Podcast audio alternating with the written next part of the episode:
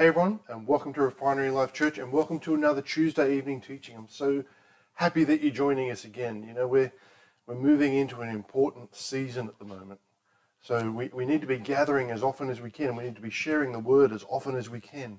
We need to be a united front against the enemy.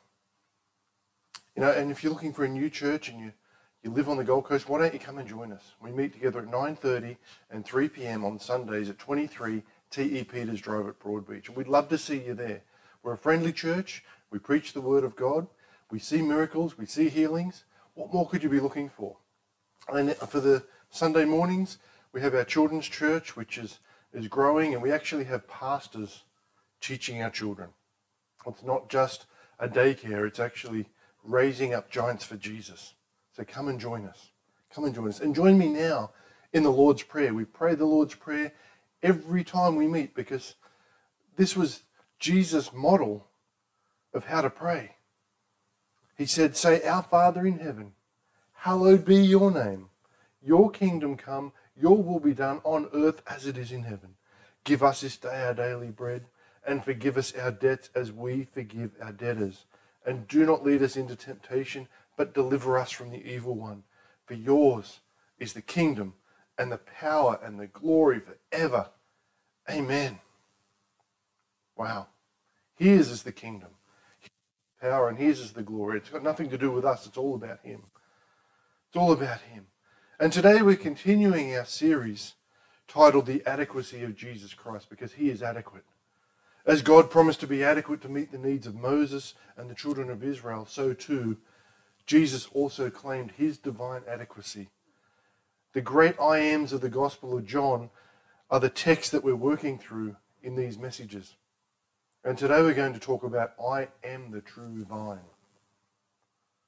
I am the true vine. The text that we're concentrating on is John 15:5. If you've got your Bible, open it up, read it with me. I'm reading from the New King James Version, but you can read whichever version you like. It says, I am the true vine, you are the branches. He who abides in me and I in him bears much fruit. For without me, you can do nothing. If you've been part of our church or you've watched our, our videos or listened to our podcasts for a while, you know that one of my favorite things to say is show me the fruit. Show me the fruit in the ministry, in the whatever whatever is happening. Show me the fruit. Is it good or is it rotten? Or is there no fruit at all? The scriptures we're working through and we'll break open this morning and this evening, wherever you're watching, is John 15, 1 to 8. It says, I am the true vine, and my Father is the vine dresser. Every branch in me that does not bear fruit, he takes away. And every branch that bears fruit, he prunes, that it may bear more fruit. Have you noticed that? Sometimes when you're bearing fruit, God comes along and just prunes you a little bit. Verse 3 You are already clean because of the word which I have spoken to you. Abide in me, and I in you, as the branch cannot bear fruit of itself, unless it abides in the vine. Neither can you unless you abide in me. Verse 5 you, I am the vine, and you are the branches. He who abides in me and I in him bears much fruit, for without me you can do nothing. Verse 6 If anyone does not abide in me, he is cast out as a branch and is withered and they gather them and throw them in the fire and they are burned. We don't want to be those branches, do we? If you abide in me and my words abide in you, you will ask what you desire, and it shall be done for you. By this my Father is glorified that you bear much fruit, so you will be my disciples. They're the words of Jesus, they're not the words of Gary. Let's pray before we go any further. We, I love to pray for our offering every single time we meet because it's so important that we pray over it to make sure it gets to where it needs to go and we're blessing it all along the way. Father, we're grateful that your divine power protects us and your divine resources provide for our needs. Lord, we pray for forgiveness where we've sinned and for faith to believe that the way of life you have shown us will work even in this corrupt, perverse generation that we live. We give back to you a portion of the money that you enabled us to earn, Lord.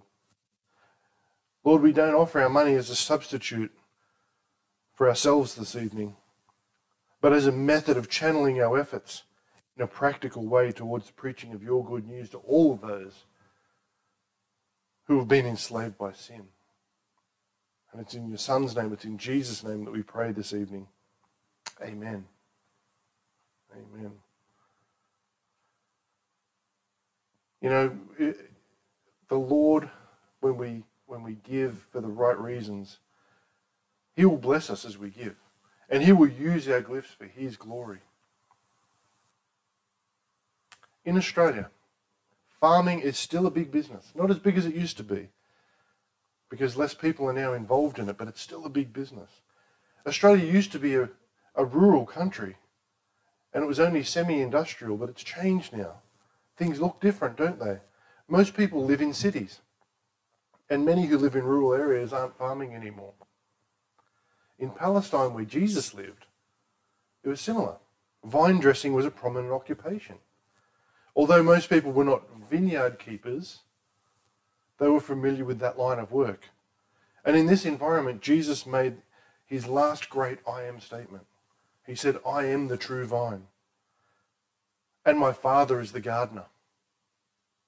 Vines grow on terraces and require a lot of attention. A young vine was not allowed to bear fruit in the first three years. Think of that. If you're in ministry and, and it's been a struggle and not much is happening, maybe the Lord is saying the same thing to you that you're not allowed to bear fruit for the first three years. And then it was pruned drastically to develop a strong root system as well. This is the challenge that a lot of believers have these days. They're shallow. They look like they're bearing fruit, but the first storm that comes over knocks them down. We've got to have deep roots. And even after the vine began to bear grapes, it was still pruned because some branches would produce fruit while others only sap the vine of, of its strength and its productivity. In this setting, Jesus gave a dramatic lesson about those who claim to be followers of God. And it's a lesson we can learn from this evening. Jesus is the only true vine. His Father is the gardener, and we are the branches. Let's look at each of these statements to see what truth they have for us this evening. The first one is Jesus is the true vine. The vine is the means of life for the branches. The roots gather water and nutrients from the earth and these flow through the vine to give life to the branches, don't they? Apart from the vine, the branches wither and die. If they're not connected, they wither and die. No fruit will be produced on any branch that detaches itself or is broken off from the vine. Think about your Christian walk. Are you attached to that vine? Or have you detached yourself or, or been broken off? Some people claim to be Christian but seek to receive their Christian growth from a variety of sources.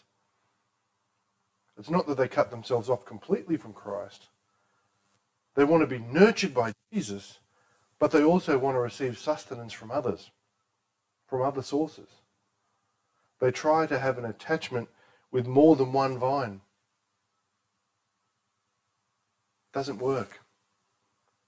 They want eternal life from Jesus. They want success in their business. They want happiness from alcohol and drugs. They want love from immoral sexual relationships. They want security from the government and healing from medicine. But they want to remain attached to Jesus. They are people of divided loyalties and splintered commitments. We've seen this over the last few years with everything that's happened in the world, haven't we? People want security from the government. The government is not your friend. That shows a divided loyalty. Jesus said, I am the only true vine. Jesus offers not only eternal life, but true success, true happiness, true love, genuine security, and healing for your body and soul.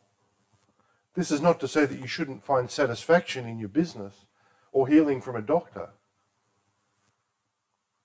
It is to say, though, that when your love relationships are in line with your faith in Jesus, you have a more secure, chance of real success.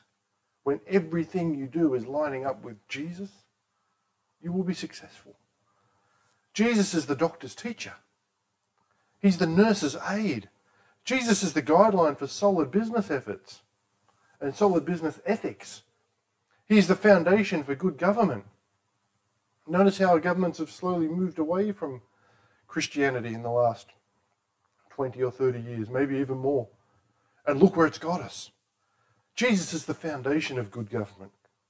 Jesus is the true vine. He is the true fountain of all that is good and wholesome about life. Our second thing this evening, second statement is My Father is the vine dresser. Mm.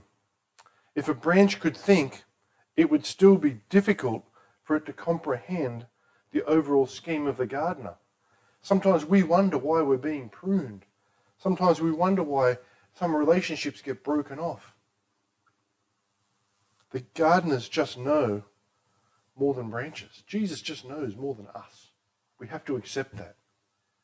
If we think we understand everything about Jesus and about God and how the Holy Spirit works, we've missed it completely. This statement is not intended to be overly simplistic that my father is the vine dresser, he's the gardener. It's intended to be instructional. Sometimes we forget who God is and who we are. God is still God. Like Adam and Eve, we want to believe that we either know as much as God or that we should have the right to know as much as God. How did that work out for them? If the branch could think aloud, it might wonder, why is the why the vine dresser will not allow it to bear fruit for the first three years. You think of that, that vine, it's putting all its effort into bearing fruit, but the vine dresser just won't let it for the first three years. Why all this pruning, it could be thinking to itself. If the vine is put there to bear grapes, then why does he hinder it or hold it back? None of this pruning makes sense to the branch, does it? Perhaps you could put yourself in that position this evening. None of the pruning that you've been through has actually made sense to you. But looking at the vineyard in this fashion might help us to better appreciate the role of God in our lives. In the overall plan of God, it is necessary to prepare the follower for his role as a bearer of fruit. We've got to go deeper. We've got to grow deep roots. Abraham began his work for God late in his life. I believe, and this will be a controversial statement, but people who go into ministry later in their lives are more successful because they know how life works generally. Still later, when Abraham was 100 years old, his son Isaac was born. Moses was 80 when God met him in the burning bush. 80. David was 30 when he became king. Jesus was about 30 when he began his ministry. Saul of Tarsus was already out of rabbinical training when he met Christ on the road to Damascus. It was another 14 years before he was accepted by the early church. Think of that. Paul met Jesus on that road to Damascus. It was 14 years before the church accepted him. Yet most of us want to begin sharing the good news of Christ before God's Spirit has properly trained us, don't we? And some Christians use this as a weak excuse for never serving as an active witness for Christ. We need to recognize the wisdom and the plan of God for a fruitful servant, for a fruitful branch. That period of preparation that we have to go through is to be where God can mold us into what He would have us be, not what we want to be and he can teach us and he can train us in his word. No branch or follower of Christ will ever be an effective branch until they can come under the discipline and the instruction of God. There's a lot of rebellious people out there that are calling themselves ministers. The vine dresser cultivates the vine so that the good fruit will grow on the branch. We want to be producing good fruit. We must trust him to lead us. The third part of this statement is we are the branches.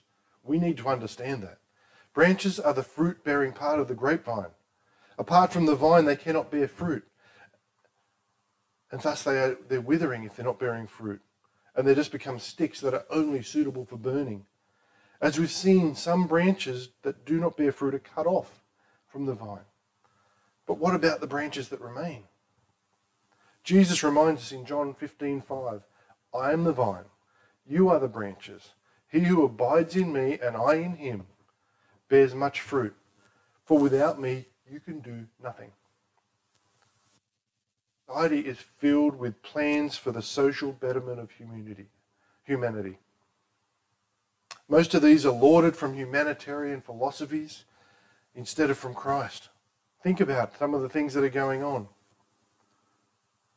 If we all just reduce our carbon footprint, it'll be better for the world. That's not from Christ. That's a humanitarian philosophy. That's from man. But the world will only be changed by changing people. Me say that again. The world can only be changed by changing people. If we change only the environment or only uh, working conditions and we only change human rights, we still have not dealt with the basic problem of human sin. Jesus is the source of strength for his followers. No matter what you're going through, he is the source of your strength. All of his gospel must be preached and acted on. All of it. Not just the little pieces that we like. There is no need for debate about social ethics and evangelistical zeal. There's no need to debate any of that. Christians should feel the body and feed the body as well as feed the soul. It's not a case of either or. It's not this or that. This balanced gospel finds its source in Jesus and bears much fruit. It's not this or that. This and that. Another thing for Christians to remember about bearing fruit is that a lot of green branches doesn't necessarily mean growth. Doesn't necessarily mean a lot of fruit. The ministry of the church today has never been more active. If things around the church slow down, as the world would like it, we usually just grind out another activity with the hope of rejuvenating participation, don't we? We don't have programs at the refinery. I'm talking about other churches here. If things start to slow down, they just create another program. But not what we do. Activity does not equal spiritual growth. Sometimes churches are so busy in the new whatever it is that they have no time to be in the neighborhood being the hands and the feet of Jesus. We have Pastor Francis over in Kenya. He is the hands and feet of Jesus in his community. It isn't that recreation is not important, but it hardly stands on par with the conversion of the lost or the teaching of God's word. Do you remember when children's sport on weekends was on Saturdays and people would still be able to go to church on Sunday? Have you noticed now that a lot of children's sport is also on Sunday? The world is trying to take over. Youth ministries often benefit from the recreation, but not at the expense of the enlistment of new disciples. Too many youth ministries these days are based on entertaining the youth not teaching them the word. How can we grow strong believers from that? How can we bear fruit from that? Again, we see a need for balance. The church should have both activity and growth, not one or the other. Our ultimate goal is to bear more fruit. As believers, that's what we should be focusing on. And here we are as I finish up this evening. We have come to the end of the I am sayings. Let me encourage you to go back and watch some of them if you've missed them. And here in the last statement is a message for the church. Jesus is the true vine. God the Father is the gardener. And we, you and me, are the branches. I know how well the true vine functions. I also know how well the gardener does his work. But the question that is still to be answered is this, and you need to be able to answer it. It's my challenge for you. How well do the branches bear fruit? Are you a fruit bearing branch? Do you abide in Christ and receive your strength from Him? I can't answer these questions for you. If you do not, perhaps now is the time to set things straight, to get things right, and become the kind of branch that you were saved to be. And also, let me encourage you, as I do every week, to be diligent with your Bible study time. Because God has so much more for us that we can get from just going to church once or twice a week and hearing someone else talk about the Word. You know, when you spend time with God, your life will change in amazing ways because God is a redeemer. There's nothing that's too hard for him. And if you allow him, he will make you whole, spirit, soul, and body. But you have to let him do that. And you know you're important to God, otherwise you probably wouldn't be watching or listening to this right now. But you're also important to us at the refinery. So when it comes to prayer, we believe that God wants to meet your needs and reveal his promises to you. So whatever you're concerned about and need prayer for, we want to be here for you. Even if you just want to say hi, you can contact us on www.refinerylife.org or via any of our social media channels. And we've been believing all year that 2022 is a year of repentance and of blessings. We've seen repentance within our church and our wider church family. We've seen the blessings flow. So let me encourage you as we finish up to stay in the blessings